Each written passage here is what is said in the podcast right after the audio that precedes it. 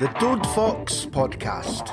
Hello and welcome to the Dode Fox Podcast. I'm Paul, he's Ronnie, and a Dundee United roller coaster is bad enough, but you can add Scotland to that now. Sensational stuff at Hampden on Saturday. Our thanks to Andy and Rebecca for being our guests last week. It was always great to have fans on, and if you'd like to be added to our list, then feel free to slide into our DMs. Join the conversation on our socials. We are at Dode Fox Podcast on Facebook, Twitter, and Instagram. Oh, you saucy minx. Coming up on this week's episode Scotland Review, International Arabs, New Signing, Loan Report, Academy, Lottery, Foundation, Games of Goals, On This Day with the Arab Archive, and our special guests are Tammy Harkin and Danni McGinley from Dundee United Women's Football Club. It's all coming up on episode 116 of the Dode Fox podcast. Hi, I'm Johnny Russell, and you're listening to the Dode Fox podcast. So, welcome back to the award winning Dode Fox podcast.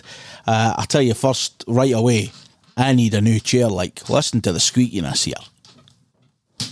It's a bit squeaky. Mine's crap as well, but Oh, you know, we just we blew the budget on the microphone run, so we're going to hit wait. need to sell some more t shirts. I think so. Christmas is right around the corner. Unbelievable.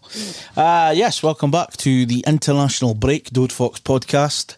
Uh, I was at the golf again this morning. The less said about that, the better. But many we were hit- did you lose? I only lost one bar. But uh, in the water? none.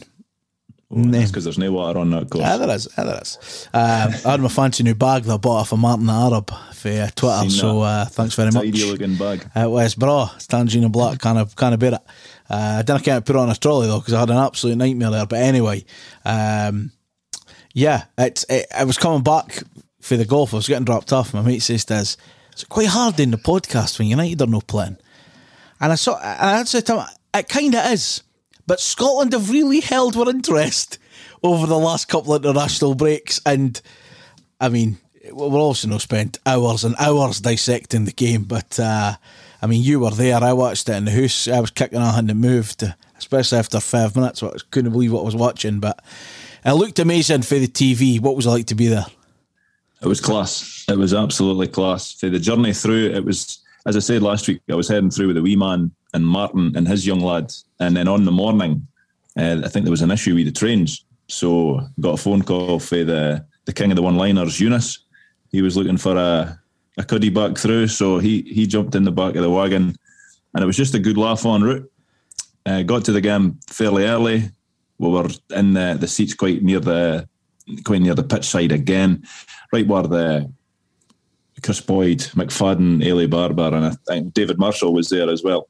Uh, but one of the funny things was Kris Boyd. Like they, they obviously they get a wee bit of makeup on their face. And that's just standard. But Boyd was actually getting something brushed into his head, probably to hide that bald spot. That was class. So the day started quite well, and then the rain came on, which was a bit of a nightmare because we were that close. We were getting soaked, and then obviously the first half Scotland defended like they'd, they'd never played a game of football in their puff. It was just it wasn't the best first half at all. Yeah, I seen quite a, quite a few boys miss the first goal, which wasn't the worst thing. But as soon as the foul happened, You just can't. I was already worried. As soon as it happened, and I was what it was on, and uh, Claire's been getting in into watching the Scotland games when they've been on because she's getting hyped for it. Like she, she kens a few players, but she was like uh, the boy uh, stuck the bar down, and I'd obviously noticed because he's played against me a few times, and he's lining up the free kick. She just goes, "I bet that prick scores." Uh, was right. Twenty seconds later, bang, and it uh. went. But I didn't realise at the time. What's the wad doing? Uh, I mean, It was poor. I oh, mean, you've, you've got to you've got to give credit to the boy to get get the ball up manure, like. But it's Andy's at the target, close to the top corner. It's a good free kick. So where are you But it was a for sh- that? Compare. Where's that happened for you? Um, in the main stand, roundabout in line we the 18 yard line and about three rows for the front. So at that goal. Aye. Oh, and I go, and then he kind of ran over at us and gave you gave you the old shh. so, So he was roundly booed. he tried to wrap his purse, or Well, I, I did threaten, but I don't think he was fluent with English or Dundonian. I'm so sure somebody threw a pet at him. Did a pen all land near him? Uh, the second, the second Israel goal, because It wasn't your Martin, though, was it? Let's be I honest. think no, but but like nobody listens to this when the police will no matter. But uh, like my old man was sitting around about that area, and it would be unusual for him to throw a pie away. but yeah, it did come for his his area, I'll say. So I'm not sure. I'll double check with him. I think he's still half pushed for it again. oh, was he going for it? Why not? Why not? Uh, him and him and Eunice on a bottle of Goldschlager for the game or something. I. There was certainly drinking in the back of the wagon, uh, but no, he, Eunice was on top form as always, as always. And there's a, funny wee story about Eunice because uh, we we got speaking about United. Obviously, the car's full of Arabs en route to the game, yeah. and uh, and he was on about the the week leading up to the derby because I was saying I, I really like derbies. And Martin and Eunice, they're just no further at all. Eunice says that he was he was having dreams through the week about what and he was he was talking in his sleep as well apparently so he got woke up maybe on the thursday morning before the game or something uh, and his last was like, you were talking in your sleep. He's like, ah, what about? He's like, we were asking was going to replace Liam Smith at right back and should it be Kieran Freeman or not? it really gets to Eunice, like the lead up to the games. So thankfully that game played it not too bad. And last night was equally as good. Yeah. It was just, it was so typical of Scotland just the way we do things. Given yeah. we've played, I'm sure they said before the game, it's the seventh game against them in three years. So you'd think you can what you're getting, but they're no bad team. To be fair, they've got some really good players. I mean, they're shite houses, Ken. They're rolling about like whatever. And when see when Dykes scored the second goal, and then obviously we I, I get the benefit of the replay, so I'm watching it right, and Dykes is his full high. It's a little bit high, right, but the boy doesn't get touched, looks for the flag, doesn't come, yeah. then hugs his puss. Should have wrapped yeah. his puss. no, that, and I think that's what the ref, like the ref, in, in fairness to him, I think he's realised that he's he's made a mistake. Uh, but at the time, I just assumed that's a that's a good old fashioned Scottish goal. But hmm. okay, it's a straight leg and it's up probably about hip height, and usually you're not allowed to do that. But he, there was no intention. It wasn't like a tackle. He was just clearly going for the bar. He got the bar first. The boy never got touched. Scored. I was doing the stairs celebrating all three of the stairs that I had to negotiate to get right to the front. It was just class. And then I got back to my set, and you're like, wait a minute here. Was was getting booked because I, am not even sure why he booked if it was Robertson or Dykes. I wasn't sure, but there was obviously a wee bit of a pause whether we were going to get the goal or no. And uh, Martin, he was like, ah, "It's a goal." it's a goal. I was like, how do you ken that? The ref's not even checked. He's like, nah, I could see her at the bench. They, they, the people on the bench must have seen it, and they seemed quite happy about things. Uh, but by this point, the ref hadn't even went over and checked that wee daft monitor. Mm. And then as soon as he did, it was like you, you celebrate it again. It was quite good. But uh, if that's if that's what VAR's going to be like, it it's a bit. It's going to stop you if you're going berserk when the ball goes in because in real time. I saw no issue with that goal at all, eh? And obviously the ref did. So uh, we could have had, it could have been 52,000 with egg on their face jumping about like dafty celebrating nothing. But uh, thankfully, the right decision was made, in my opinion. The, the good thing for me is that it might give me time to work out who actually scored the goal. Dykes? no, at Tannadice when VAR comes oh, in. Tannadice, ah, well, right enough. Well, right what's, enough. What's, what's going on there? Um, well, what about, what about in the first half, the penalty? I, I don't think there's anybody in the stadium that actually thought he wasn't going to miss because his penalty against Austria was absolutely honking, and he just done exactly the same. It was I don't know, can eh?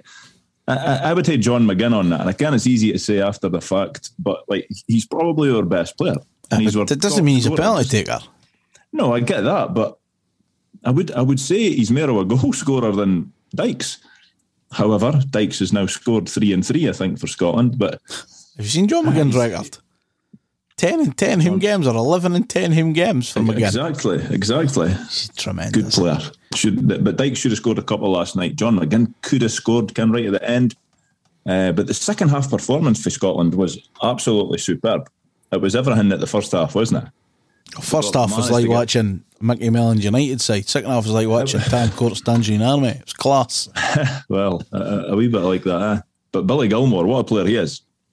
What a player he is. He just, in the second half, he just seemed to play about 20 yards further forward than, than where he was. Always looking for the ball. Always, you can, no always, but invariably finding a dark blue shirt with a pass. Class. Some player like he's going to be. Uh, the boy Patterson will keep getting told for for. Govan mob that, that, he's he's great. I think I think he's his strengths are definitely attacking. Going forward, he's no bad. Defensively, he's got a lot to learn. He's learn. lost to the first goal. eh? Go and, go, and, go and repeat what you tell me before we hit record about the two boys playing centre half. Yes, well, I, I said to you, if if you didn't ken anything about football and somebody in the first half had said to you, see that boy McTominay, he plays for Man United, you would never have believed him.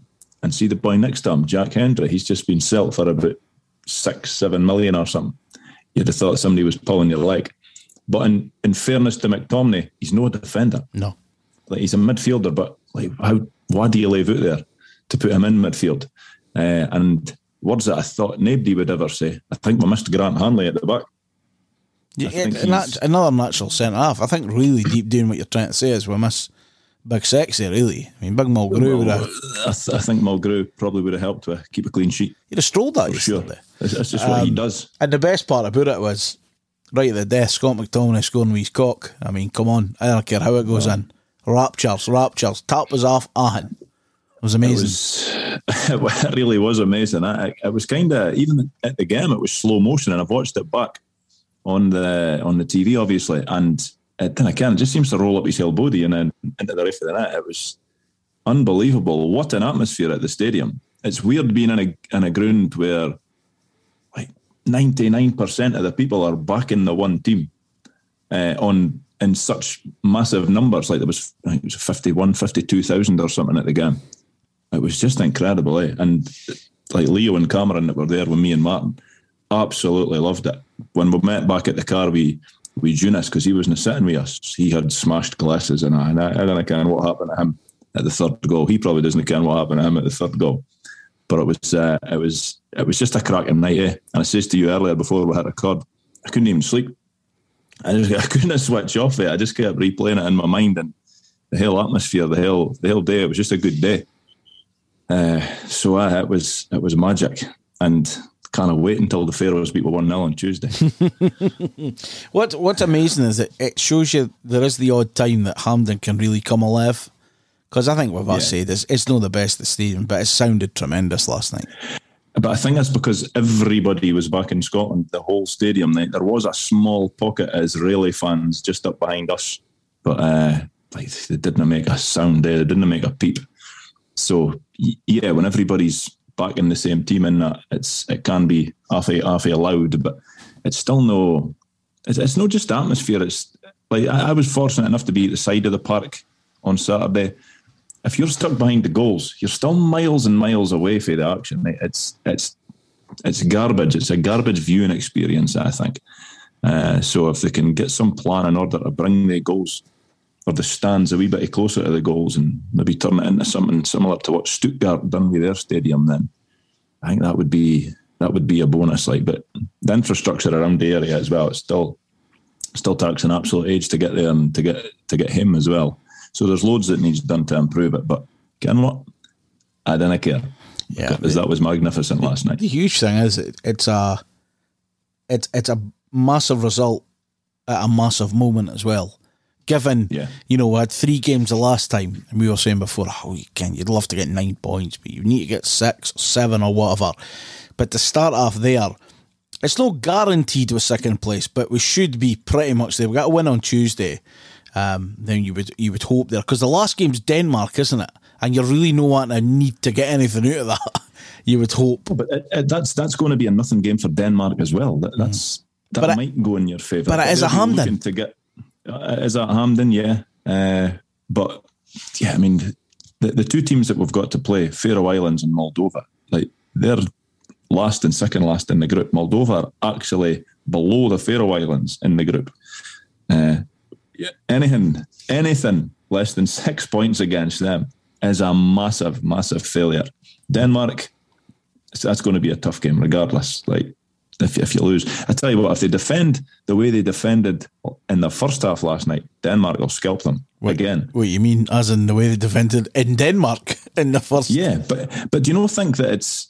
I don't know if it's like Steve Clarke being overly cautious, but he sets up like maybe to try and grow into the game. I think where like last night certainly we sat off them the whole first half. I felt Dykes and Che Adams up front were miles apart. The defence looked like complete strangers at just, times. You've just and, mentioned and something um, changed. You mentioned Che Adams there. I thought Ryan Christie did really well when he come on for Adams. He just offered mm-hmm. someone a wee bit different. And yeah, uh, he's a good player. Thought Carl McGregor played really well as well. But yeah, right. I mean, Gilmour was was outstanding. But that, that win was the third in a row in World Cup qualification. It means that a win in the Faroes on Tuesday, another in Moldova next month, will guarantee a playoff place for Qatar next year before Denmark even visit in the last game, and that's a place we need to yeah. be. Um, obviously, yeah. this week the, the, the news was that the um, the Premiership looks like it's going to shut down for five weeks next year, November, yeah. December, which is um, the, the the really strange thing is the dates didn't really change for the season starting. Like mm. they're still going to be at the end of July. You're imagining the Betfred's going to be round about the same time, so you're talking middle of July onwards, um, which I hope we're away for him because I'm going to the Open that day, hopefully. So anyway, uh, and then Scotland play in the Nations League in September when I'm looking to go away for my 40th. I can't, I can't believe I'm only 40. I, am amazed. No, no, me neither. Uh, uh, but then the shutdown's going to come in uh, the middle of November to the middle of uh, December. Then on the back of it, you're going to play something like five games in 15 days, including Christmas Eve and Hogmanay. Mm. You know, it's going to be really strange given that some teams will have nobody there. And it's going to be what yeah. two pre-seasons, something like that. United are going to have a lot of players in Qatar, though, Ron. The way it's going, of course, we are. Uh, and we're going to get an extension on the international board as well. That's, these are just facts. So, will Scotland be in Qatar? That's my question to you right now. My answer is, I don't know, can. well, we we will be in the playoffs. I'm fairly confident about that. But then it's the luck of the draw, isn't it? Or is it even is it seeded in, in the playoff draw? I've no idea, but it's it's going to be the luck of the draw. It's possible. We've, we've given ourselves a really good chance. Uh, defend like we did first half last night. We got no chance. Play like we did in the second half. We got every chance. So fingers crossed. Indeed. Anything else you want to add on the Scotland game last night? Not on the Scotland game, but I'm sure you're going to mention it. Uh, Ilmari Niskanen. Mm-hmm he's going to be the latest name on the international honours board at Tannadice because he came on for the last 12 minutes and I actually got a text from my brother the day saying, again, you boys are actually have been joking about you having today an international players report. But Niskanen did come on in the last 12 minutes and he actually he did come on before other options that were on the bench and he's been put on right wing back because they were chasing the game. So they've obviously thought that he was the better choice. And I was like, stop right there, Steve uh, we're not doing the international players report because we'll podcast to be about three years long. So it's not happening. Yeah. But congratulations to to Emmy. He's going to be on the board hopefully by the time he gets back, I would imagine. Yeah. Super. Uh, Dylan Levitt wasn't in the Wales team on Friday night. He's, he's, he's already on the board. He's part of the squad. Deal. And Trevor Carson obviously was called up and then missed out through injury. That's the international roundup for that one. Uh, so we were talking last week and weeks before about we could maybe just do with maybe another boy up front. We could just maybe do with a striker. And then rumours started to flare around that um, we were going to be in for somebody, we might sign somebody. And then out in a place, the name Max Biamou, that's what I'm going for until I'm corrected, uh, has signed until the end of the season. 30 year old striker. He left Coventry in the summer and the dreaded subject to international clearance, which oh, should come through a lot, lot, lot, lot quicker, i.e., available for this weekend. Uh, he has signed that initial contract and uh, will, of course, celebrate the first Scottish Cup win by United by wearing squad number 94. Exactly, yeah. And it's then listen to Benji on that DUTV programme with Ali Heather and Sean Dillon. It's not a day where it comes for. It's because of Ivan Golac lifting that trophy back in the day.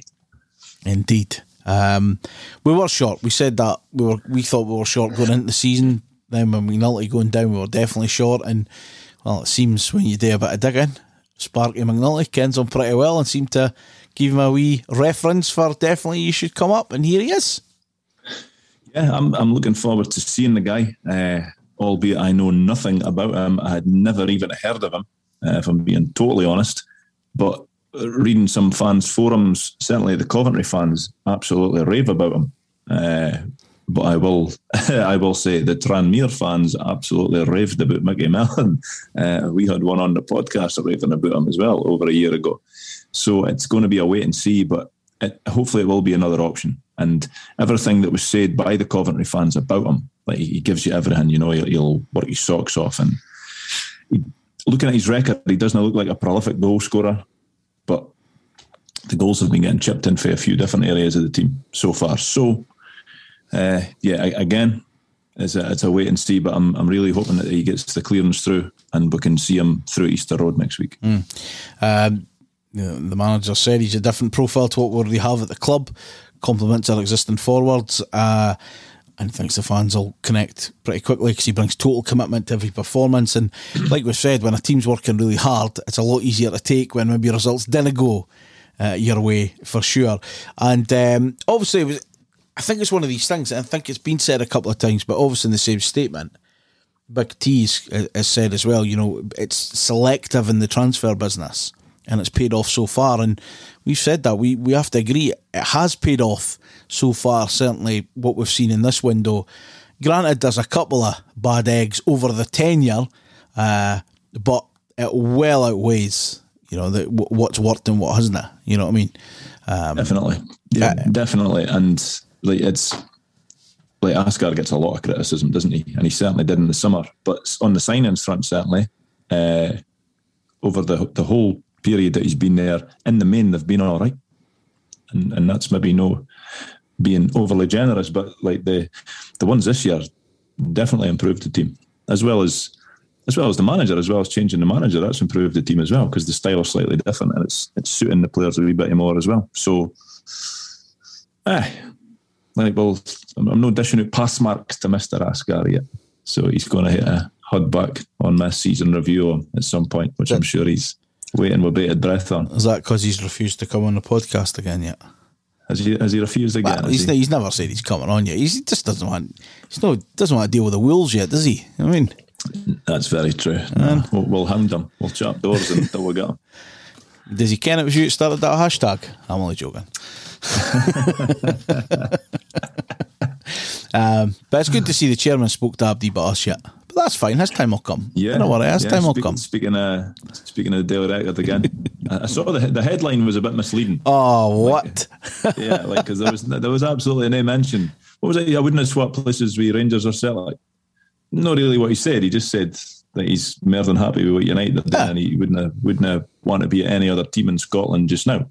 They mention the, the Rangers or Celtic, but yeah, there you go, because they've got uh, to sell newspapers and probably stir up a wee bit of dislike amongst the Rangers fans towards us even more. They they just get their name thrown in there. Absolutely. Um, right, it's time to start yourself in, ladies and gentlemen. As we hand over to uh, Mr. McNichol to tell us a bit about the women's team, a bit about the academy, and definitely starting, although he's got off a wee bit lightly today, the loan report.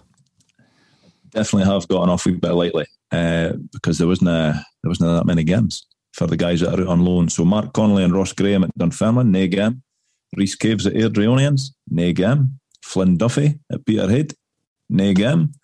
Nathan Cooney at Elgin, his team did have a game, uh, and it was a battle of the Teuchters with Billy Dodds' Highlanders travelled to Elgin in the Challenge Cup. Uh, but there was no place in the squad for Nathan because he was cup tied because he played for United against Stenhousemuir in earlier rounds. So there was no game. Kai Fotheringham at Raith, same deal with him, no game. He's cup tied. Uh, and there was also an article in a newspaper today that I've read, Ron. You might correct me if I'm wrong here, but he's, I think Rather saying that he's getting sent back or he's injured. He's, he's, he's got an issue with his ankle. It keeps dislocating, but then he pops it back in or Honestly, something like that. It's, can't believe you're allowing Andrew to do your work for you again. It's, um, it's going to need it's going to need surgery or something. Yeah, or it's going to need he, something to fix it. Yeah, he's got a persistent ankle injury, and John McGlynn not John McGinn. Uh, John McGlynn's confirmed that he'll undergo surgery in the coming weeks, and it looks like uh, that'll sideline him beyond the January expiry of his loan spell. So um, hopefully he gets fighting fit, and then they can get him out for the last few months of the season because it's game time. He would have really sort of sort of needed. But he's already had an operation on that ankle, so I think I think Oh, it's a different injury. one. But oh, is it the other one? Yeah, right, okay. It's on the other one, yeah. So he's obviously it's uh, it's an issue for him. He's going to, get a fix. He's got time on his side, right enough. He's 18, but it's bittersweet for me. It's I never like the hero United player getting injured at all. But it's one less on the loan report, Kai. So I hope that you heal up real soon, buddy. But uh, I'm I'm not losing any sleep over a name coming off this report. Lennon Walker, Jack Newman, and Finn Robson at the Spartans. Last midweek, the Spartans travelled to Airdrie to play Celtic B. Jack started again, and there was also a first start for Finn. Lennon was once again on the bench. It was a tight affair for the majority of the match, with both teams having chances, and Jack making a couple of great saves to keep his side in the game. Lennon has then came on with 15 minutes left, and his side have snatched the victory with almost the last kick of the match. A great result for the Spartans, and all three United players were on the park at the end of the game when the goal was scored. Another notable achievement was that Jack Newman was voted man of the match for his performance. On to Saturday now, and the team were at home and up against Bonnyrigg Rose. Once again, the impressive Jack Newman was between the sticks, and Finn Robson kept his place in the team after impressing in midweek. They would both play the full match, and both played well, but it wasn't to be the happiest of days for them as Bonnyrigg won 2 1, and Lennon Walker had to make do with a place on the bench for the entire 90. Adam Hutchison at University of Stirling. It was a derby of sorts in midweek as Stirling Uni hosted East Stirlingshire. It was a game in which Adam has played the full 90 minutes, but due to his side squandering a number of more than decent chances on goal, they have come away from the match empty handed, having lost 2 0 on the night. That has taken them on to Saturday and into a tough game against East Kilbride. It was to be a difficult and busy afternoon for Adam as he played the full match against one of the league's better teams. He's defended manfully and bravely at times, even getting forward and starting a few attacks. But the better team ran out fairly comfortable winners in the end, and it finished 3 0 to East Kilbride. Rory Adams at Lothian Thistle Hutchie Vale. Rory also had a midweek fixture to fulfil as Hutchie Vale side hosted Camelon Juniors. Is it Camelon or is it Camelon, Ron? I'm, I'm no sure with that. eh? You're asking the wrong person when it comes to pronunciation. I'm going to say Camelon, and I can I'll get that completely wrong. In what was a fairly quiet night for him, his side ran out 4 1 winners. No clean sheet for the big lad, but three points for his team.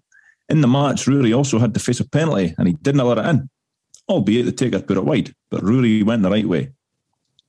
Saturday was a different challenge altogether for the team, away to third placed Broxburn. Hutchie have been notoriously slow starters and found themselves two down after 20 minutes. The first goal was like a playground keepy uppy, with no one taking control of the ball and it ended up in the net. The second goal, following a pass that split the defence, was slotted past Rory. This seemed to galvanise Hutchie, who scored from a header after the break, and right at the end of the half, it was 2 1. Hutchie started the second half much brighter, and ex under 18 United trialist Kemp, no idea what that is, made it 2 all with an outrageous free kick up and over the wall and into the top left corner. Broxburn started to apply a bit more pressure, and due to being a big physical team that are not shy of a challenge, they were mixing it up. But another break let Hutchie get a third. It was then all hands to the pumps as Broxburn bombarded the Hutchie goals with Rory making a number of quality saves and picking up a yellow card with a headed challenge outside the box when he may have left a little bit on the attacker. Probably saw that for Big Benji at Parkhead the other week. The defence stood for him until the 86th minute when a rocket header from a corner hit the roof of the net. Broxburn pushed for the winner and had an opportunity when one of their players got round Rory, but his shot was cleared by a defender. The final score was 3 all. It was a game in which Hutchie would have bitten your hand off for a draw pre match, but ended up feeling like two points lost. Sean Brown at Cumbernauld Colts. Sean has been restored to the starting lineup for his Cumbernauld Colts as they travel down to Dumbarton to face the Rangers B team. In what was a blistering first half, Sean has played very well and helped his side into a 4 1 half time lead. Colts were reduced to 10 men early in the second half, but they managed to hold on to their lead for the remainder of the match and headed back up the road with three points and a famous win for them. Sean has managed to play the full 90 minutes on the night too. After their big midweek win, it was back home to play Bo'ness United on Saturday. Sean has again started the match and has played a starring role for his side. In what was a hard fought victory for the Colts, Sean has put in a man of the match display and finished it off perfectly by adding the side's fourth of the day in the last minute, as they have recorded their second 4 1 win in a matter of days. There's no Academy news this week, Rondo. We're on to the women's team. Well, apart from uh, the very Oh, dapper here we go. looking 16 year old right. Academy Aaron graduate Donald. Aaron Donald signed his first full time professional contract at Tannadice this week. And it gets a mention purely, we didn't get on about him, but he made an effort. I'm like that. He made an effort. That's that's that should be prerequisite. Like when you sign a, a contract, you should be getting the best tin flute out of your wardrobe, if you've even got a tin flute at that age. So fair play to him and his family for that. Outstanding. Exactly. Wish Good him on well. him. The women's team. As we are recording this, the ladies have travelled down to Boroughmuir for today's SWPL2 league match, and they'll be hoping to lay down yet another marker in their attempts to win the title. It'll be interesting to see if their new signing, Louisa Balach, makes her debut, as this will probably be one of their tougher games of the season. So good luck to them. And to find out a little bit more about the women's team, we met up with players Tammy Harkin and Danni McGinley. So our guest this week on the podcast, uh, with no United game, uh, Scotland are playing. We thought we'd give the focus to the women's team that Paul follows every week, hiding in the Jaggy Nettles at the RPC. Uh, Tammy Harkin and Danni McGinley are our guests. Uh, ladies, thanks for giving up some time to uh, speak to us uh, today. Um, I suppose the first thing is we'll, we'll just go right back and, and find out. Tammy, you first. How how did you get started in football? Eh, I was what eight, and I want to say there was an advertisement in the paper for Dundee Rovers who played along at Caird Park. Um, and my mum asked me if I wanted to go, and I said, "Yeah, go for it." And yeah, this just kind of took off from there. Really played for them for five years, and then also played. I would play girls football on a Saturday and play boys football on a Sunday. Never really looked back. Totally prefer playing with the boys. Not gonna lie, because obviously tougher game, faster pace type thing. But no, it was really good. Yeah. yeah. And Here what- I am, 22 years later, still playing. You are, yeah, and that's it. What, what was it? What's it like at that age playing? Like, I mean, you'll not really know any difference, boys against girls, or whatever. At what point does that change? Do you go to just playing girls football? Eh, I think I got to play until under 13s, 14s with the boys. So I got to play with them for five years, and then after that, I wasn't allowed to play anymore, which I was gutted about because I was playing standard every week. I could keep up with them. I could play the same way type thing, but it just kind of was what it was. I couldn't do nothing about it. So yeah, kind of got more involved in the girls' side then. But um, yeah. Uh, Danni, what about you? How did you get started playing this wonderful game? Um, it was actually a flyer in the school. I'm pretty sure me and one of the girls that I went to school with back in the day, she doesn't play anymore, but we seen a flyer in the school and literally her mum was like, right, I'll take you along. And, and that's where it started. And then it just blossomed from there, really. Yeah, and I take Playing at that Perth City that I played for then. So stuck there for pretty much my entire youth. yeah, and uh, I mean, what what else would you guys been doing back then? Would you be going to other sort of getting dragged along other classes, trying other sports, or was it just football that was that took over? I was a dancer at the time, would you believe? Okay. Horrendous. But yeah, I was a dancer at the time. Because my sister went to dance and so my mum took me along. Mm. And then, yeah, obviously I got the choice. I had to choose between dancing or football. I was obviously going to choose football. What about you, Dancing for Danni? you, Danni. No, I was definitely not a dancer. I was always out on my bike and swimming and stuff, but I never really had anything that took up all my time until football. So that was mm. quite nice. And what and what happens then at kind of that age when you go and play into the the girls' football? Uh, when does it? When, when do you start taking it really seriously? Like, because there has to be a point you're thinking, you know, um, no prof- professional. I suppose is kind of the word. Is that something you you look at, or were you still trying to get through school and pick what you were actually going to do as a career at that time? Yeah, I I think would it's say- hard for us. Like we Yeah. we didn't have that ambition. There was no aspiration. There was.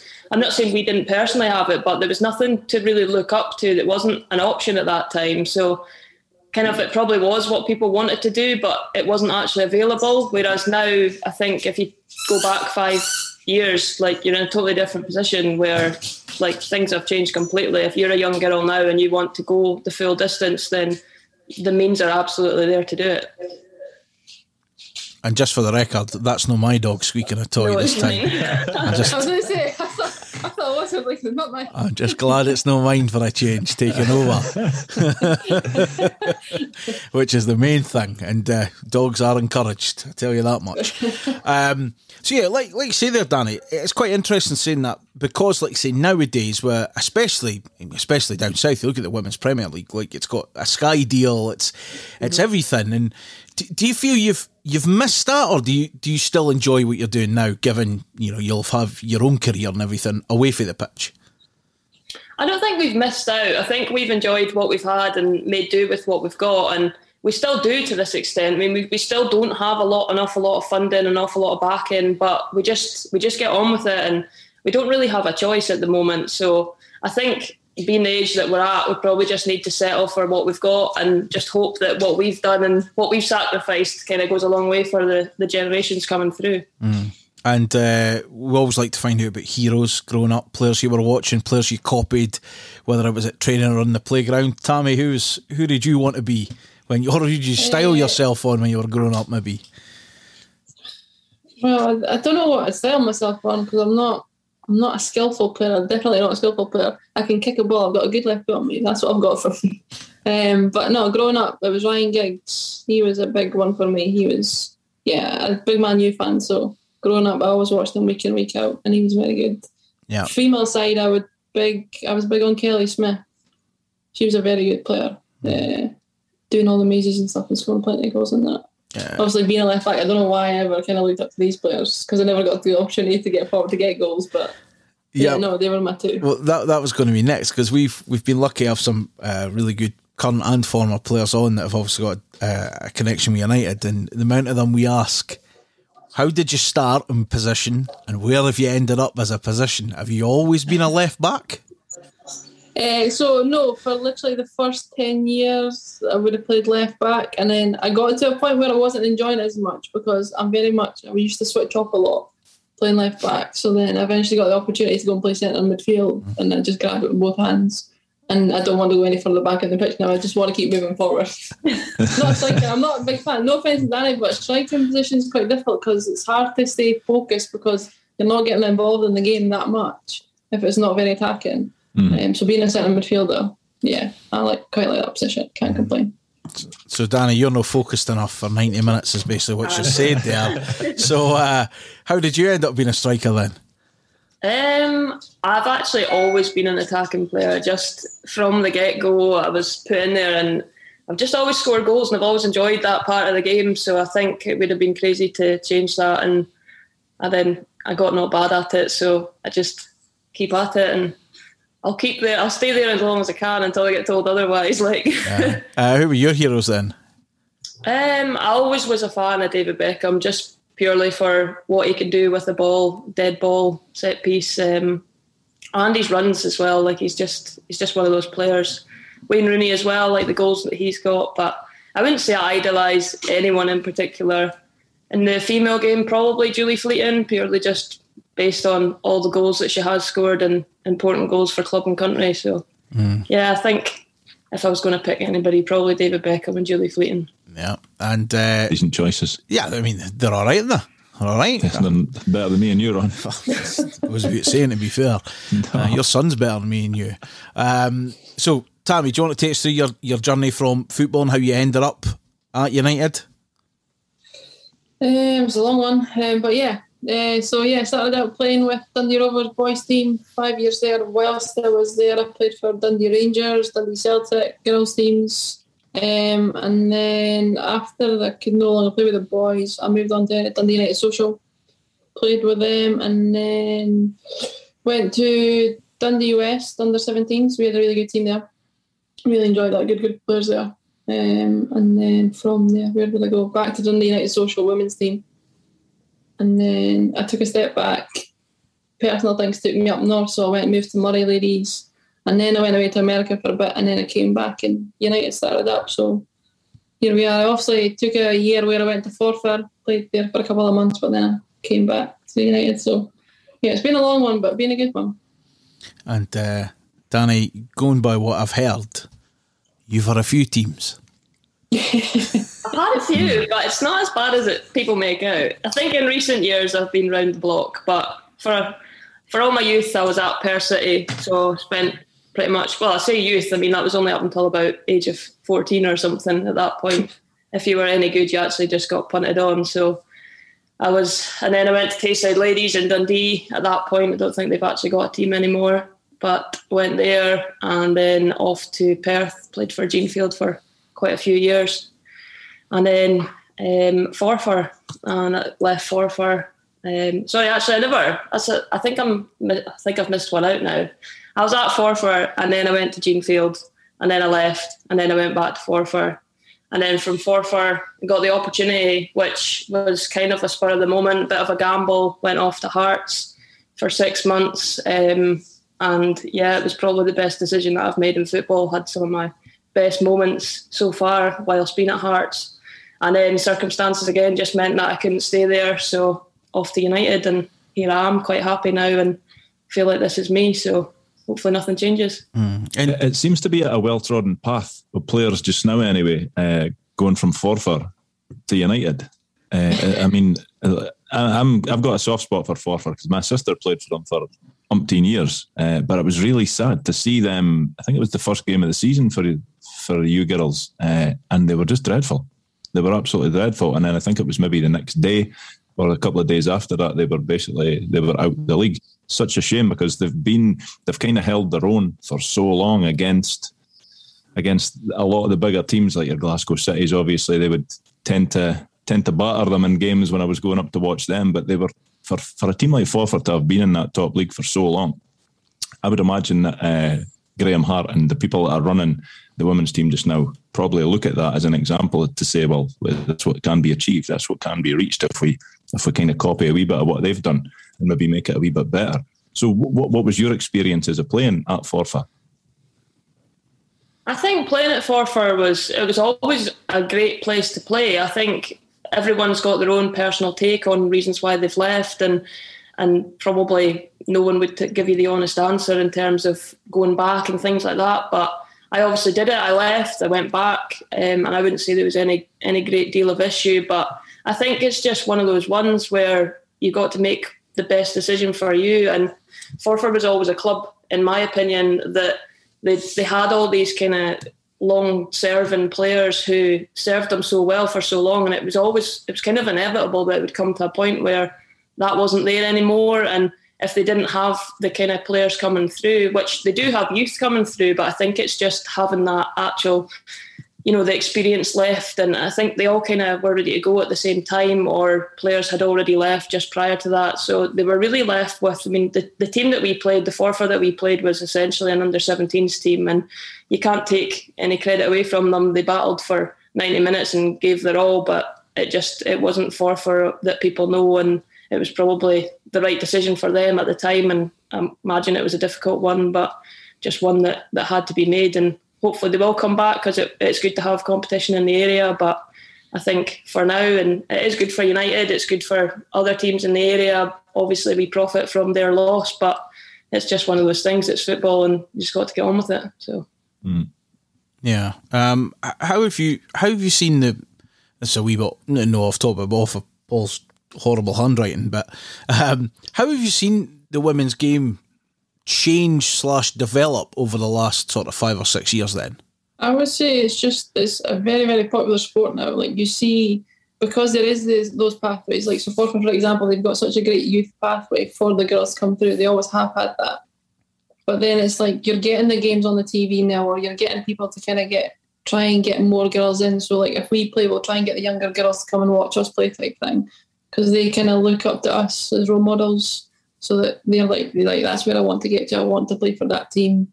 Um, but the big big difference, I wouldn't say funding's still not great. Obviously, it will take a good few years for that to happen, for it to completely blow up over here. But in terms of participation, the amount of people getting into the schools, what they do with them, getting in from an early age, getting them into like for our system, United Pathway, bringing them up through the ranks, like it's such a big thing. Like my niece, she plays for the under nines Dundee United, sorry, under 11s now.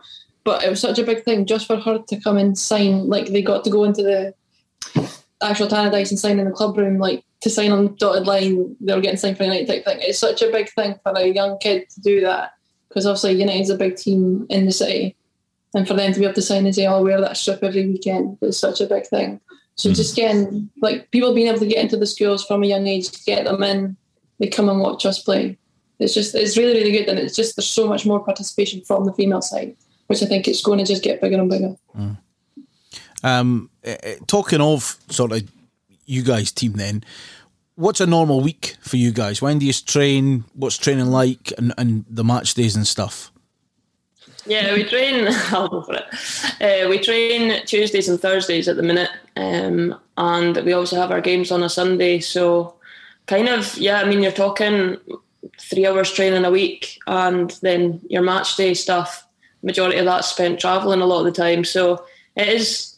It's not as much a commitment as we have done in the past. We've previously trained three nights a week, and I think the girls were finding the, the work life balance quite difficult in terms of we're all working full, or majority of us are either working or studying full time, and coming into football after your work is, is it can be quite a lot. Sometimes it's you just need that kind of that balance. So yeah, we're, we're two nights a week just now and a Sunday, and I think for most of us it's working. It seems to be it seems to be fine. And if we're needing to do extra, we can always do extra away from football. So yeah, it seems to be working. Yeah, it's, it's important to get that balance as well, isn't it?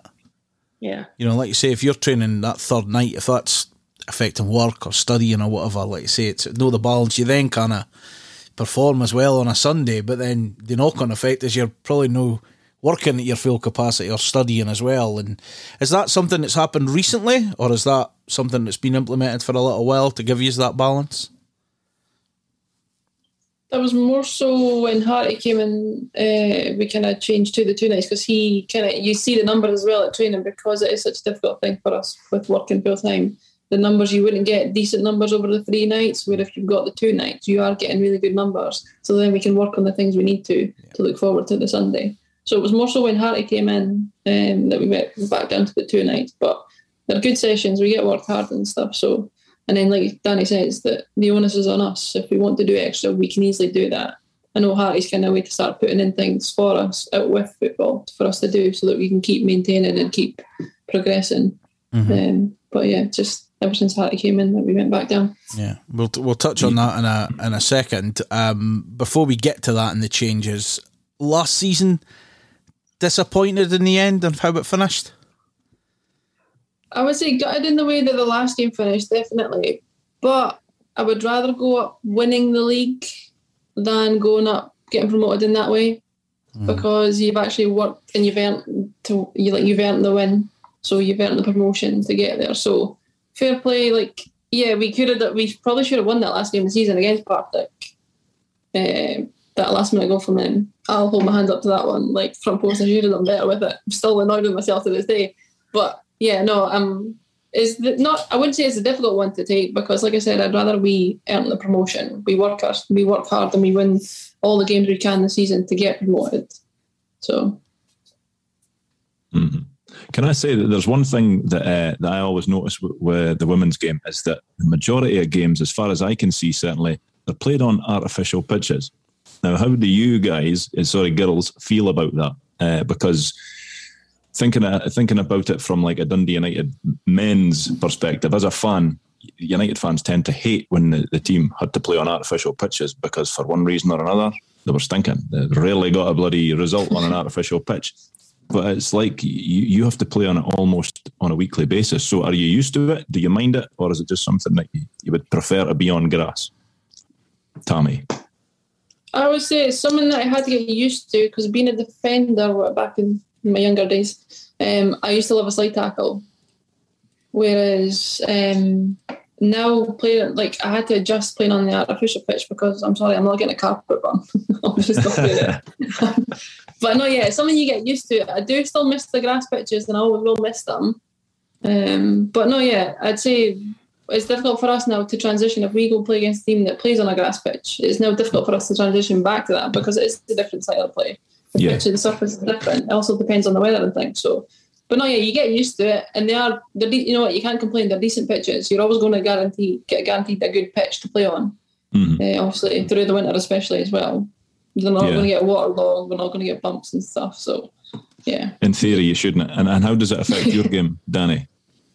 Nah, I mean, I think majority of the time, the last kind of five years anyway, has always been AstroTurf, and I think we're training on it every week. We're playing on it every week. Almost there's give or take a game on grass here or there, but I just think we just we've just got used to it, and I, I don't even think a lot of the girls would be able to cope with grass every week. If I'm being honest, I think it would, it would take us quite a lot of time to adapt to going to mm. grass now. Tammy wouldn't have coped. She'd be slide tackling Abdi. Yeah.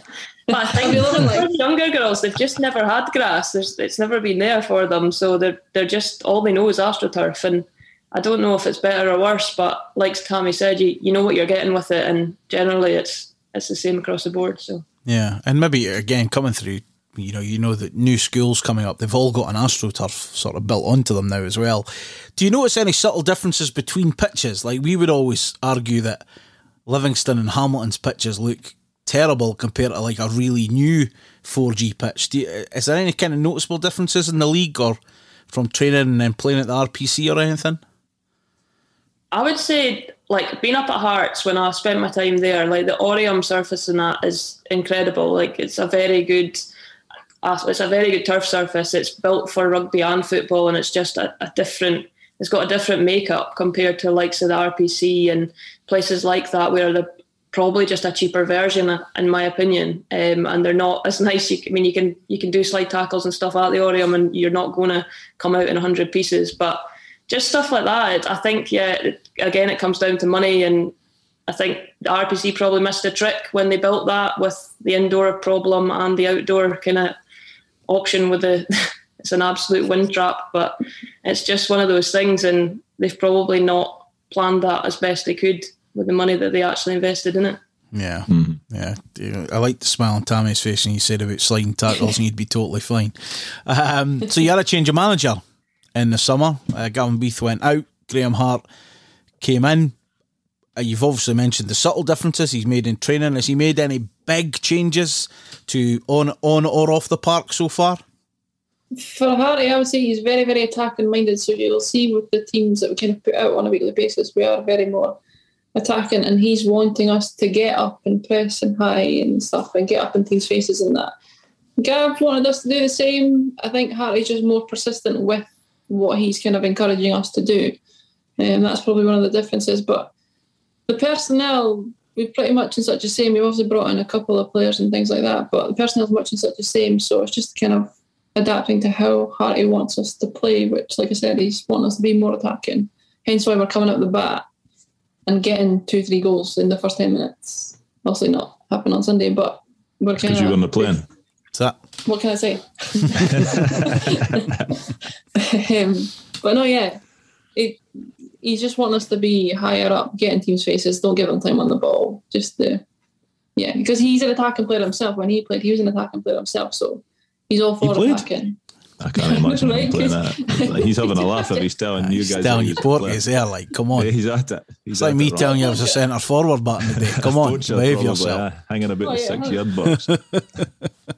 Um, so would he would he start implementing things right away in pre-season type thing? Just this is his way of playing, and obviously, and like you say, it's is it harder because you've only got those two nights to, to do it for a Sunday? It's just a more gradual process.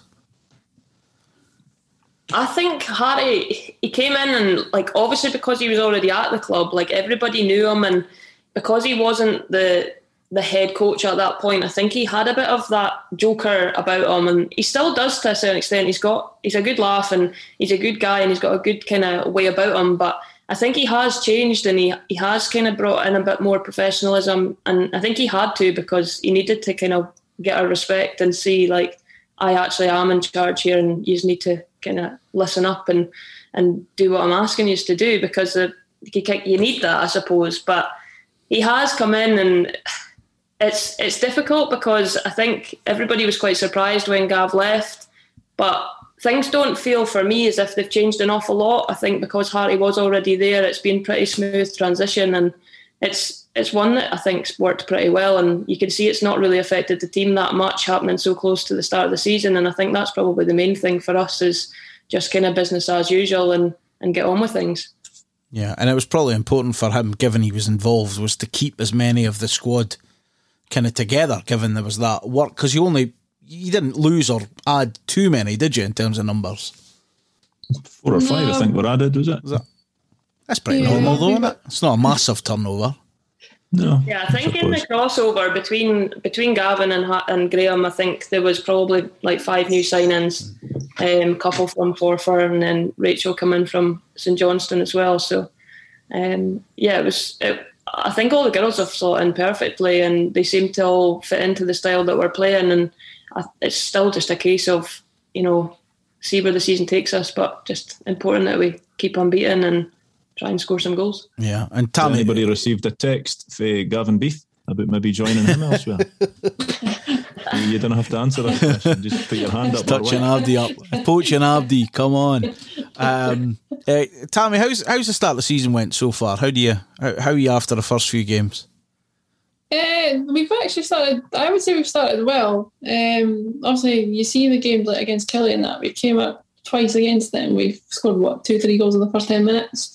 I think that's been good for us because then it allows you to settle into the game, to then relax and then try and also just play and get them moving and stuff and keep possession of the ball. We never obviously make it easier for ourselves. Why would we? That's just that would just make too much sense. But again, it's good that we can kind of we can last the ninety and we can make teams work hard and make them work for if they're going to get a point against us, for instance, or if they're not going to get anything against us. Like, yeah, we might let them think they're coming back into the game, but then we'll just go up the pitch and get another goal. Um, but no, yeah, we've we've started well. We can we've not definitely not hit top gear. No, nowhere near it yet. We've played some good football in spells, but we can still do a lot, a lot, lot more. Definitely.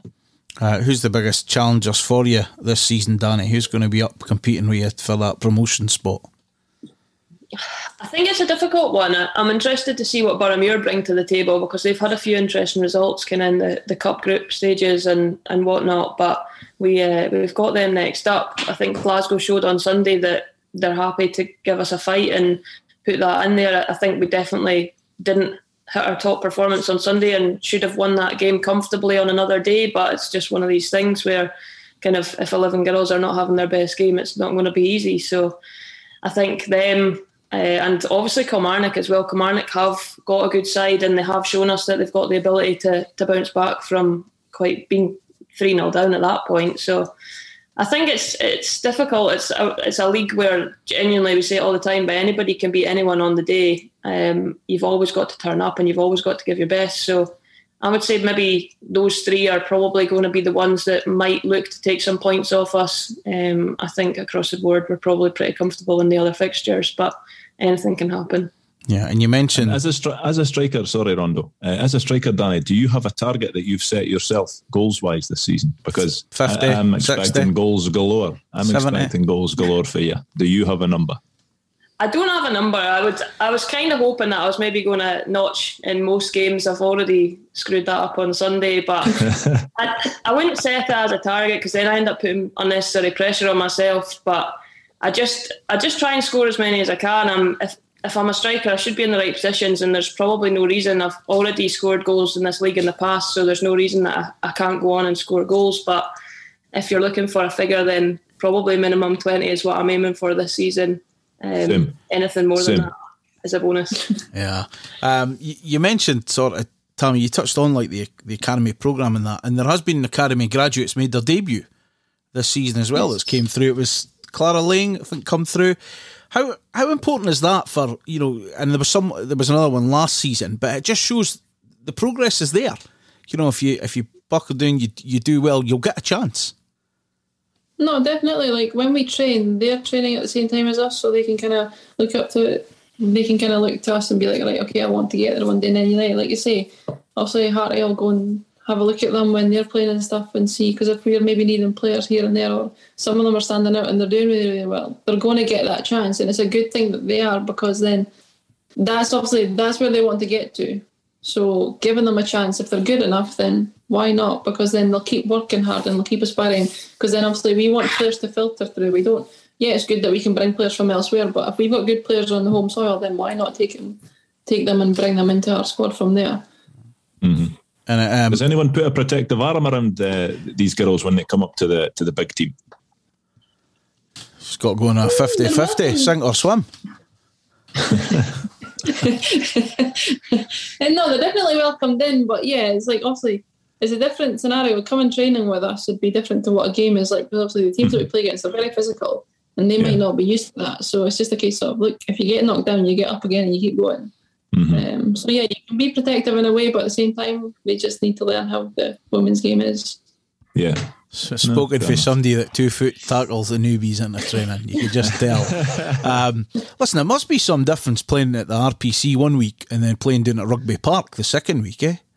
That must have been. I mean, that's it's quite cool surroundings, isn't it? You know what I mean? To go and play in, in an actual stadium, if you like. Mm. Yeah, I think it's always pretty nice when you get that stadium surrounding. I think it's probably just wasted on us because we don't get the crowds in and we're not getting that actual atmosphere that you would naturally get with a stadium. But I think the whole setting of it is nice and if we can get the crowds to come forward and I think likes of tonight, Hibs v Hearts have sold six thousand tickets already. So that's going to be an experience for those players if those if the people turn up and I think that's the environment that everybody wants, but realistically, we're playing in pretty much empty stadiums. So, as much as it's nice to be in that environment, it's probably a bit of a shame that you know it's it is empty and we're not getting the, the fans cheering us on. Yeah. I mean, there's absolutely no way you're going to get 6,000 doing it in the bushes and nettles at the RPC. I could tell you that right now. You'd be lucky to get 600, and that would be a, a bit cramped. But I mean, is there has there ever been any talk? I know that there's there's apparently talk of moving away from there to a different venue, but what, what about playing at Tannadice a couple of games? I know it's a grass pitch, and we've already spoke about the fact that you are more accustomed to artificial surfaces these days. But would that not be something to look forward to if we could get a couple of games at Tannadice for you? I think it's already been explored. I think uh, certainly in recent weeks, I think Graham's been been at the chair to you know go and push for a fixture on the grass, but you know what it's like. There's obviously differences between the club and the community trust, and they've got to kind of come together and work towards that. So I think the questions have been asked, and it's just about trying to arrange that now. So mm-hmm. it's it's definitely something that we would get a little bit excited about because anybody would, and it's it's obviously nice to to feel wanted and to feel a part of what's going on. We obviously train on the the GA just across the road, and it's kind of so close. And like so last week Thursday night, there was a, a game on, and just even hearing that in the background whilst you're training, it's just there's just something about it. You just get that kind of football feel, if if you want for a better phrase, but. Um, yeah, it would be nice to to be at Tannadice and hopefully again open the doors and get a few people through the gates. I I would even get Ronnie dragged in. In fact, you could be the match day announcer as you normally are, Rondo. You I could thought, announce I thought Paul was they come beating the booking agent there. Again, what was going on? I I'm, I'm trying. I'm trying to get them to get Tannadice. thought he was about to One- go. Here's what I've got for you now. no, unfortunately not. One daft question of mine's uh, squad numbers. Did you pick your own squad numbers? And if so, why is the star striker number six?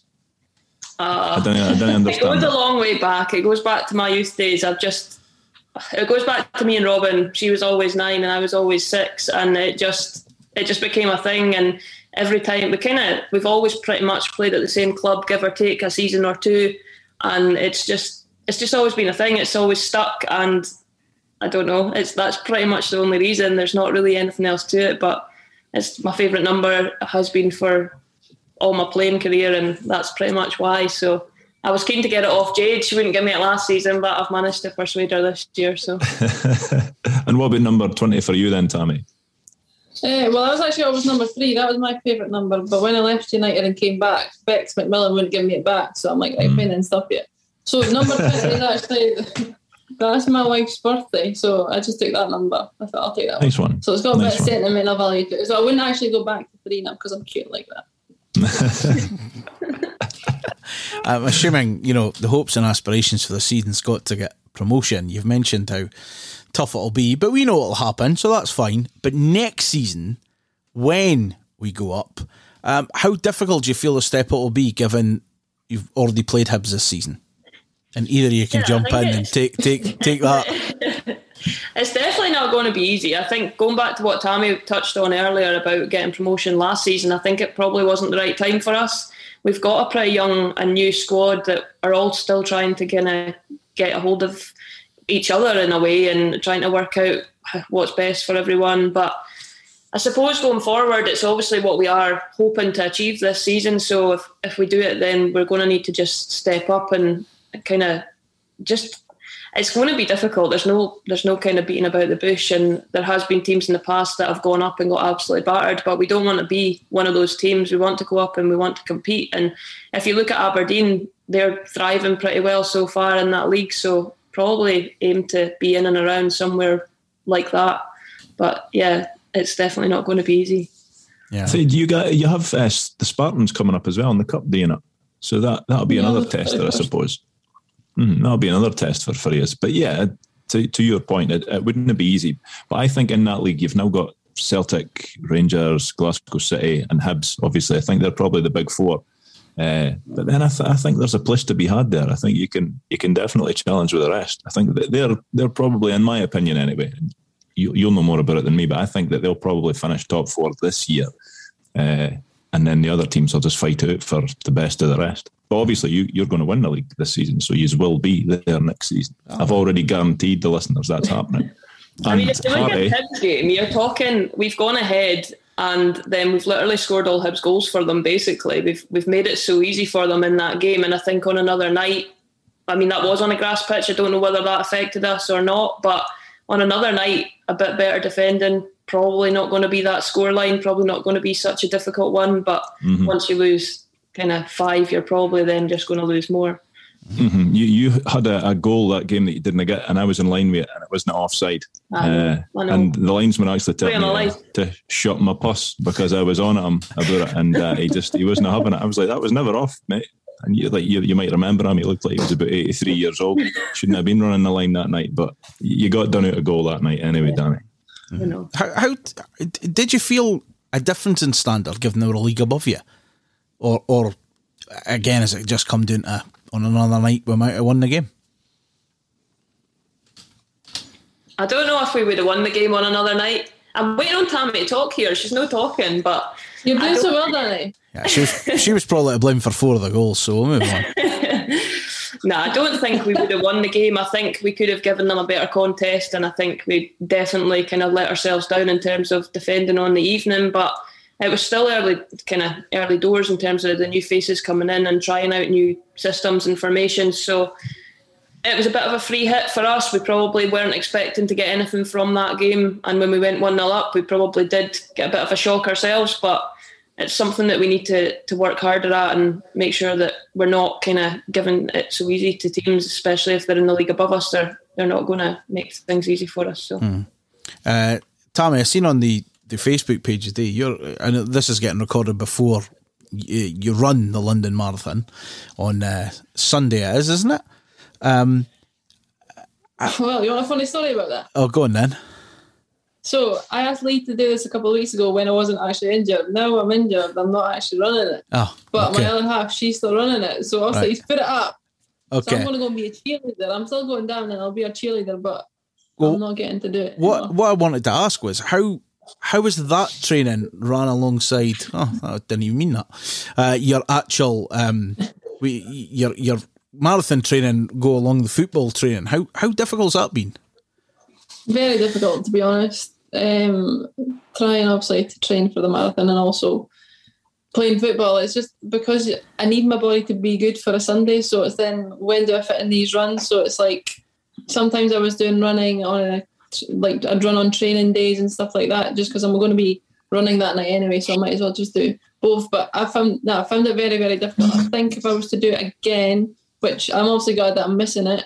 So I'll, I do want to do one. Um, I think I would try and do it in the off season because yeah, training for both has just been an absolute nightmare. Yeah. I've done How, not done the training I would have wanted to do.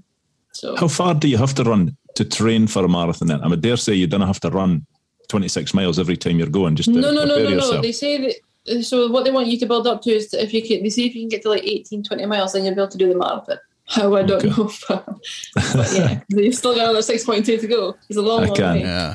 Um, Uh, yeah, so they say you need to get up to there, but it's just it's just been very very difficult. Yeah. When obviously COVID was a thing towards the start of the year, I was able to train no bother. But when the season kind of kicked off and we started kind of picking up, then I it was it's very tough very difficult. Yeah. You mentioned you were injured. What happened and wh- wh- when are you expected back? Uh, I'm totally blaming Meg Burns for this one. Disaster. Um, was it? It was just at training last Tuesday. I went for the ball and she's went for it. She's planted her foot and I've planted mine, but I've planted mine on top of hers and just rolled my ankle. So I've got a high ankle sprain. It's either grade two or three. So I've got I should be out for maybe it could be anywhere from six. It could be six to twelve weeks, depending on how my rehab's going. But my rehab's going really, really well. So I'm absolutely gutted. Like, but I was saying obviously in the physio last night, I'm gutted because it's the start of the season. I was just getting into the swing of things. I enjoying football and stuff. And obviously, if I'm more so gutted because it's in in training. If you're going to get injured, get injured in a game. Make it look good in a game, not in training. Um, but yeah, I suppose it could have been worse. It could have been halfway through the season, and I'm missing like two, three months of football. So and then now I can get it out of the way. Hopefully, the aim is to try and get back for the Spartans game. That is the aim. Even just to get 10, 15 minutes. Then that's the aim. Yeah. Um, but even still, that's kind of that's hopeful. Yeah. Yeah. So, so with you being injured, how, how does how does your rehab work? Do you then just go to training and, and work with the physio then while watching the girls playing or training, or or do you do stuff throughout the week to try and help yourself?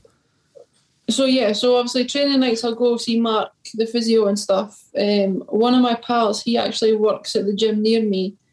Uh, he's a physio as well, so I'm actually he's been really good with me, and he's told me to come in every day with him. So I'm actually getting to go in every day with him and do rehab with him. So I'm pushing it on and progressing a lot quicker than what I probably would have done, because I totally as soon once it happened, I was okay, but then maybe like a couple of days later, I totally hit a dip. My motivation just went because as it does when you get injured, you're gutted, you're frustrated, you're just like, what's the point type thing. But having him and being able to go there every day and work with a physio and then obviously getting Mark on the training nights and stuff, like it's really good for me because it's keeping me motivated because now it is like I need to focus on try and keep my fitness up as best I can and then also let's get back as soon as I can. Yeah, yeah, and let's say at least you've you've got that target in mind as well, being a big game like that, which is uh, we wish you all the best for that. Uh, right, before we finish off, uh, we like some quick fire questions that are a little bit different. You can basically stitch up somebody in the team. We're quite happy with that. Um, and again, if it's yourself as the answer, you just need to take one for the team and admit it's you. All right, uh, Tammy, I'll ask you first. Biggest moaner on the team. Cassie Cowper all day long. Danni McGinley gives her a good Cassie Cowper all day long. My days does she won. Are you you going to back that, Danni, or have you got anything to defend yourself? Nah, I'm spot on. I would give myself number two, but Cassie Cassie wins that one. He's so bad. I've heard her swear quite a lot for the sideline. Yes. Uh, a lot. Could you imagine her in training when there's no referee? Uh, are there any superstitions that you have on a match day? Uh, I always need to put on my left sock and my left foot first. And I'll do three knees to chest just before the ball kicks off. Bizarre, I know, but I always have done. Did you know you done that? Like, did you know you'd done that, or has somebody pointed out to you? That's what you've done. Uh, nah, I don't know why. I don't know why I ever started doing it, but I did, and then I've just never stopped. And now I can't stop doing it. I just need to do it.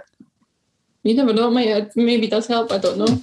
Probably doesn't, but Okay. And what about you, Danni? No, absolutely nothing. Just get in there, Show up, score goals, go him. pretty much. Perfect. Um, favorite thing to do away from football, Tammy? favorite thing to do. No, I actually enjoy playing tennis. I'm Any- a big tennis. Any player. good? Um, but not bad. Not bad. Competitive? Not bad. Yes, but I also I do enjoy just rallying rather than playing games because if Yeah. I play a game I might get beat and I don't enjoy that banner. What about you, Danni? Um, probably spend most of my time away from football, walking the dog, or going for a wee hike somewhere. So yeah, great outdoors. That's it. like that. And I beat it. Uh, a favourite pre-match meal? Pasta of some sort. I like a good sa- maybe some salmon pasta. Can't go wrong with that. Halfway posh. Aye, that's I'm bullshit. going to go for the breakfast rather than the lunch, but I'm going for eggs Benedict or something similar. Halfway posh. Jeez, peeps. That's not the right? answers I was expecting. What's going on here? all, all we normally get is pasta, apart from Big Benji had about a six course meal, but it's Benedict on a match day. Unbelievable. Uh, Tammy, what teammate would you not want to get in a fight with? Probably Cassie Cowper again because she just doesn't shut up. like, she just won't. She'll just keep going and going and going and going. So if you're fighting with her, there's no point. You might as just walk away. there's just no point. Hey, what about you, Danni? You can don't say know. Tammy if you like. Rachel Todd's got a side about her. I think she could be quite quite a fighter. So I'm going to go for Rachel Todd. Okay. I wouldn't like to be on the wrong side of her. Uh, the favourite game that you've both played in? And it doesn't have to be for hmm. United. It's an easy one for me. My favourite game was the the league winning game at Hearts, playing on Tynecastle, scoring a couple of goals. Definitely my biggest achievement to date, I think. Hmm, Hard to be un- until the end of this season, of course. Well, fingers crossed. And what about yourself, um, Tammy? I know I'm trying to think. Uh, I would say probably under 17s Dundee West. We were in the Scottish Cup semi-finals and we scored the winning goal in the last minute. So yeah, so we got Bedlam. through to the final. Yeah, oh, unbelievable scenes. Unbelievable. Class. Uh, Tammy, very simply, brown sauce or ketchup? Ketchup all day long. I can't believe What, that's you gonna tell me you're gonna say brown question. Who even eats brown sauce? Brown sauce every day of the week, and it's got to be and it's got to be at the fridge. Oh, Who puts sauce in it? Mm, you, no, you don't put it. No. Yeah, It's Ronnie no- does. That, that's the answer to your question. Ronnie does. Brown sauce, fried eggs, a lot. Doesn't matter. Brown sauce goes with anything. I'm not here any other way. The, the pertinent questions keep coming here. They do. What is your order at the chip shop? The chip shop. What would I get? What? Don't ever go, but what would I get if I did? What did I get in my younger days? I used to get a smoked sausage and batter. That's what I used to like. Oh, tasty. Tidy. It is very tasty to be fair. Not had it in years, but I would happily have one. And Danni? Battered eggs Benedict? eh, well, if that was an option, then absolutely. But That's what you'd uh, get. they're not they're not up to that standard. So just a fish supper for me. Of course, the curry sauce on the side, probably. Aye, bit of brown sauce on it, you'll be fine. Uh, Did you say curry sauce on the side? They're good for me. Curry sauce on fish every day of the week. Absolutely. Who, who are you people? Normal. We're normal, Tammy. We're normal people. You're saying you're saying you people, it's Ronnie, okay? I don't know. Oh, I yeah, don't Ronnie. get down with that. Listen, Ron- Ronnie's a weirdo. me and Danni are eating fish suppers with curry sauce. We'll be all right in life. No sure about you two. I mean, come The on. sauce can stay in the fridge, though. Of course it does. Come on. It doesn't even go in the fridge. It goes in the cupboard. Nah, behave yourself. Come on. That's like that. That's for the same animal that says they don't put chocolate in the fridge. Now, come on. Move on. Put. Oh, no. Yeah. Telling you, that's where it lives because it'll just melt otherwise. So it goes in the fridge, right? It doesn't melt if you eat it quick enough. Well, sometimes Exactly. it's for sometimes it's too hard and it takes a wee bit longer. So, anyway, uh, well, I think we can the answer to this. Tommy, favorite animal? Dog. Yeah, all day long. Of course, every day of the week. Danni, same. Come on. Yeah, probably dog, but I do have cats as well, so I'm a little bit on the on the fence. No, fair enough. Fair enough. Dogs still win though, so I'm happy with that. Yeah, I would say so. Usually, usually. And last question. What do you both hope to achieve at United? Promotion. Yeah. Easy promotion. Just get up to the top league and start competing up there. So thanks very much to uh, Tammy and to Danni for uh, giving up their time to talk to us uh, the week before last, I think it was. And uh, we wish Tammy all the best in getting back from injury. And if only the two of them came where to keep their sauce and their chocolate and all that, they'd, they'd have been in fine athletic form. Just like me, but best luck today uh, to the women's team. Uh, five players from the club's 1983 Championship winning squad have accepted an invitation by Dundee United Supporters Foundation to become honorary members. You can also join Paul Hegarty, John Reilly, John Holt, Hamish McAlpine, and Maurice Malpas, along with fellow Arabs, uh, by going to dusf.scot forward slash pledge.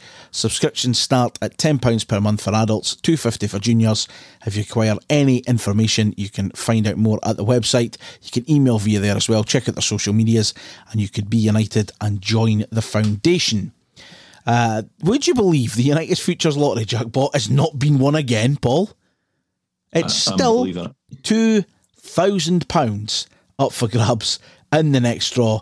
Uh, you can sign up, get the details, unitedlottery.co.uk, and remember all the proceeds go to support our academy.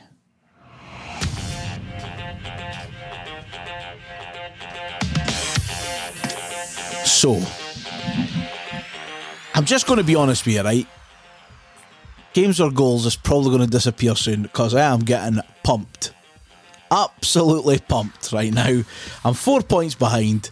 Paul's up again today. Five points up for grabs. I mean, it's it's it's it's, it's going to be over pretty soon. I think. We need we need some suggestions for a, a better game then. Well, I've kind of got a couple of ideas similar to. but, but games or goals was one of your ideas, and it's uh, went doing like a, a lead balloon. So was Who Am I? So I might just bring someone back similar and call it Guess Who. Actually, I'll tell you what we'll do. On on this day, there's a couple of birthdays. We'll do it in a Guess Who type, Who Am I type, and we'll see how it goes. Right? Just just bear with. All right. I'm currently eating some Swedish fish. Sorry for being so unprofessional right now. So, five points up for grabs. You just need a match of five players to either the amount of games they played or the goals they scored. For everyone you get correct, you get a point. The only resource allowed is the Arab archive. Pens at the ready, notepads set. Colour ink you going for the day, Paul? Is that any of the pens that's got all the fancy colours on it? Black. Black. Keep it black. standard. Okay. So, here's your players Jim McIntyre, Jimmy Black. Mark Perry, Richard Gough, Ooh. Robbie Winters, Mind he done that funny celebration when he scored.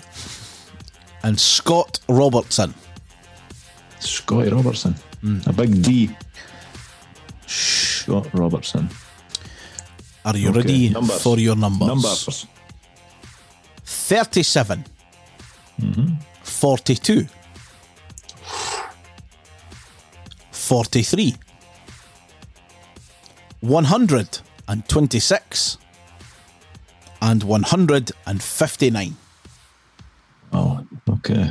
So, do you want to run me through the players again? Jim McIntyre, Yep. Mark Perry, mm-hmm. Richard Gough, mm-hmm. Robbie Winters, mm-hmm. Scott the D Robertson. And your numbers? 37, 42, 43, 126, and 159. Right, you got 0 out of 5 there, so let's move on. So that's, uh, that's good. Jesus. still, still four point lead. Right, what are you thinking? Any jumping out, anything you think I could dive on a bit of that? I know that is correct. That's a tough one today. Look on your That is face. a tough one. No. Okay, I'm behind by four points, man. Give us a break. No, here, this is, it's good. pumped I'm, here. I'm appreciating that it's a tough one. Right, S- right, Scott Robertson. Dirty D. No danger he scored that many goals. He did play a lot of games. Right, okay. Jim McIntyre, he must have scored. He must have scored about 40 odd goals there on. Mind when he come out on the pitch, start of the season. Class. That, that was worth a hat trick That's itself. amazing, man. That's So I hope class. his totals have been adjusted. uh, Jim McIntyre. Right. Mark Perry, boy with the gum shield. He was there for years. who, is, who, who do you remember him partnering at centre half the most? I remember him as a right back, more than a centre half. Couldn't play either, but anyway. Right, whatever. Right, Gough. It's got to be. It's got to be goals.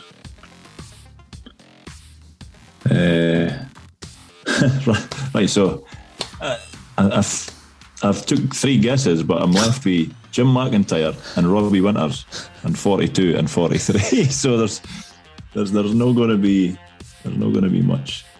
Uh, it gives up the poll here anyway, because I've been well pumped. It doesn't matter what you get today, but go on then. Right, Let's go. Let's have a go. All He's your first in. Right, Jim McIntyre. I'm going for 42 goals. I'm going to say Robbie scored there. Okay. Next. Robbie Winters 43 goals. Okay. Richard Gough 37 because I don't. I think he played a lot of games, but he must have been more than that. So that's a lot of goals though for a defender. What about Billy right. Kirkwood? Uh, but he wasn't a defender; he was a, a holding midfielder. Uh, what does that leave me with? Mark Perry, Yep.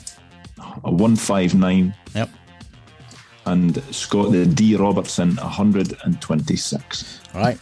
So, A big fat zero. Mark Zero, Perry scored four goals. He hmm. played 159 times. Tick. Robbie Winters played 149 times. He scored 42 ah. times. Jim McIntyre played 164 times. Wow. He scored just, or it might have been impressive, 43 times. That, that's that's an impressive amount. Uh, Scott Robertson scored 12 times in 126 appearances. And Richard Gough uh, scored 37 times in 256 appearances. 256. Christ, that's that's a power of goals for his position. oh well, three out of five. Man, seven points behind now. Jesus. Three out of five. That's what I was. I like that. I like when it's that close because then it's literally luck. No half, no half. uh, don't forget you sign up for our newsletter using the link in our bio. Um, we don't uh, we don't claim to send one out every single week, even every fortnight. But you can sign up. You might get some wee nuggets, wee early news and stuff like that on there. So do check it out. And of course, thank you very much for supporting the podcast uh, by buying some of our merch and all that kind of stuff. DodeFoxPodcast.com.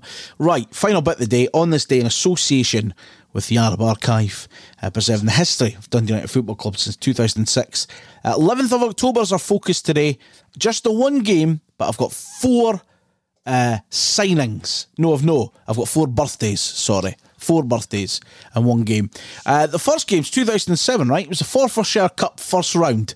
It was played on a Thursday afternoon as uh, goalkeeping coach Scott Thomson's return from retirement was limited to a place on the bench as Euan McLean was given leave of absence from Scotland under 21s.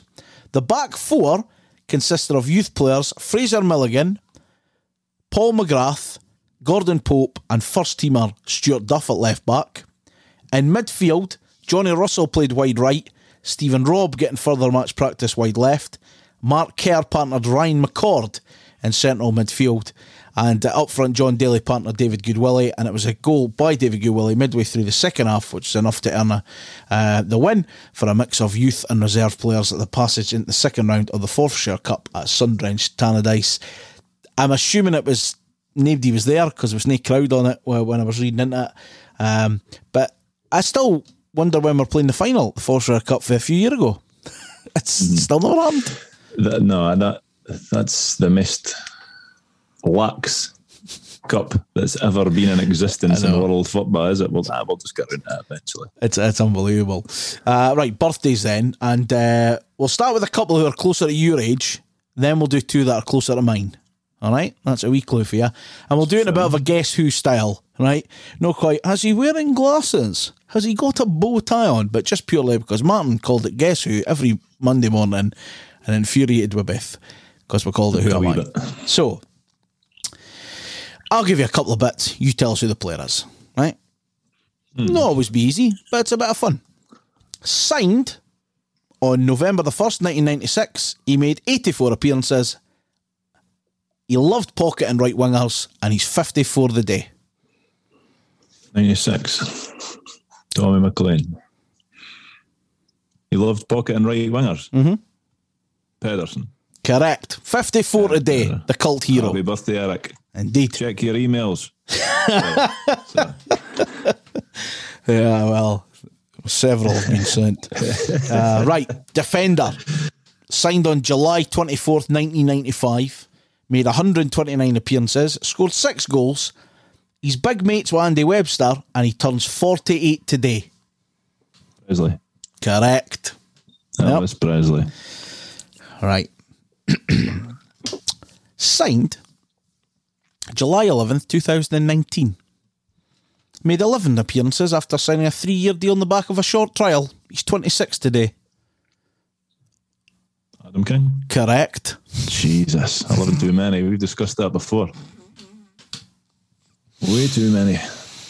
Final one then. Current squad member, absolute legend of a man, 37 appearances so far, and we would all love to have him on a Jim McLean contract. Happy 24th birthday today. Future Ballon d'Or winner. To Jeando Fuchs. Jeando Fuchs. What a man. yeah. Give that man £200 a week for the next 20 years, please.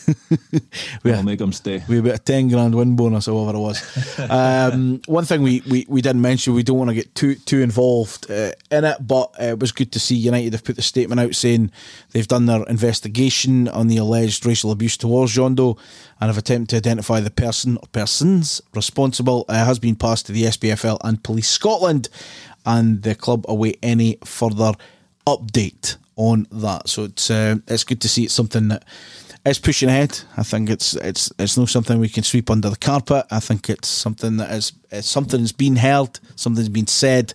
Uh, we need to really look into it. So it's good that the club have also corresponded that, that they have done that as well. Um, Hibs tickets on sale yet? By the way, Hibs tickets are purchased if your name's Paul McNichol. Yeah. oh, I'll, Did I'm they go on heading s- through. I'll be there. I can't remember when they went on sale. They go back on sale back end of the week or something. They, I think it might have been I've no idea. Thursday. It was. Sorry, it was the fifth. Yeah, sorry. Yeah. Um, yes, yeah, you looking forward to it. you are indeed uh, heading through. Um, On a train. Thirty quid's a norm as well, isn't it? Tangerine Express. Wait. Yes. There's a squad we're heading through. Yeah, that'll be uh, that'll be good fun. Um, obviously, uh, I'll not be there because I'm on a stag do next week, so it's a later podcast recording as well.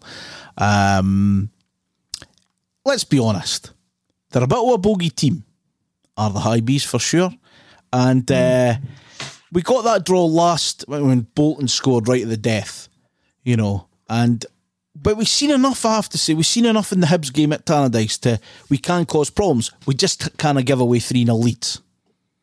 Yeah. And that was an unfortunate one, though. Like the first goal was poor for the keeper. Second goal was scored by a, a man that should have been in a shower. And the third goal was never a penalty. So I, th- I think we're a wee bit closer to them than we were. Uh, uh, that's my belief anyway, than we were last season. Uh, so I'm going through there with a wee bit of hope. It's going to be a tough game, though. Of course it is. Uh, just need to get wired in about the boy that devs at the time. Again, he's not the best football player in the world, but his pace is frightening. Keep tabs on him, and hopefully the boy Doidge that we'll have to let score against isn't, isn't a fit. And it's a job's a good one. We'll get three points. It's just, just that easy, is that? The boy Porteous is out, so they might actually have a decent centre half, to be fair. So So, might uh, Mr. Rush himself. so uh, yeah, Hibs away. Easter Road, last time we were all there was probably the Cup replay.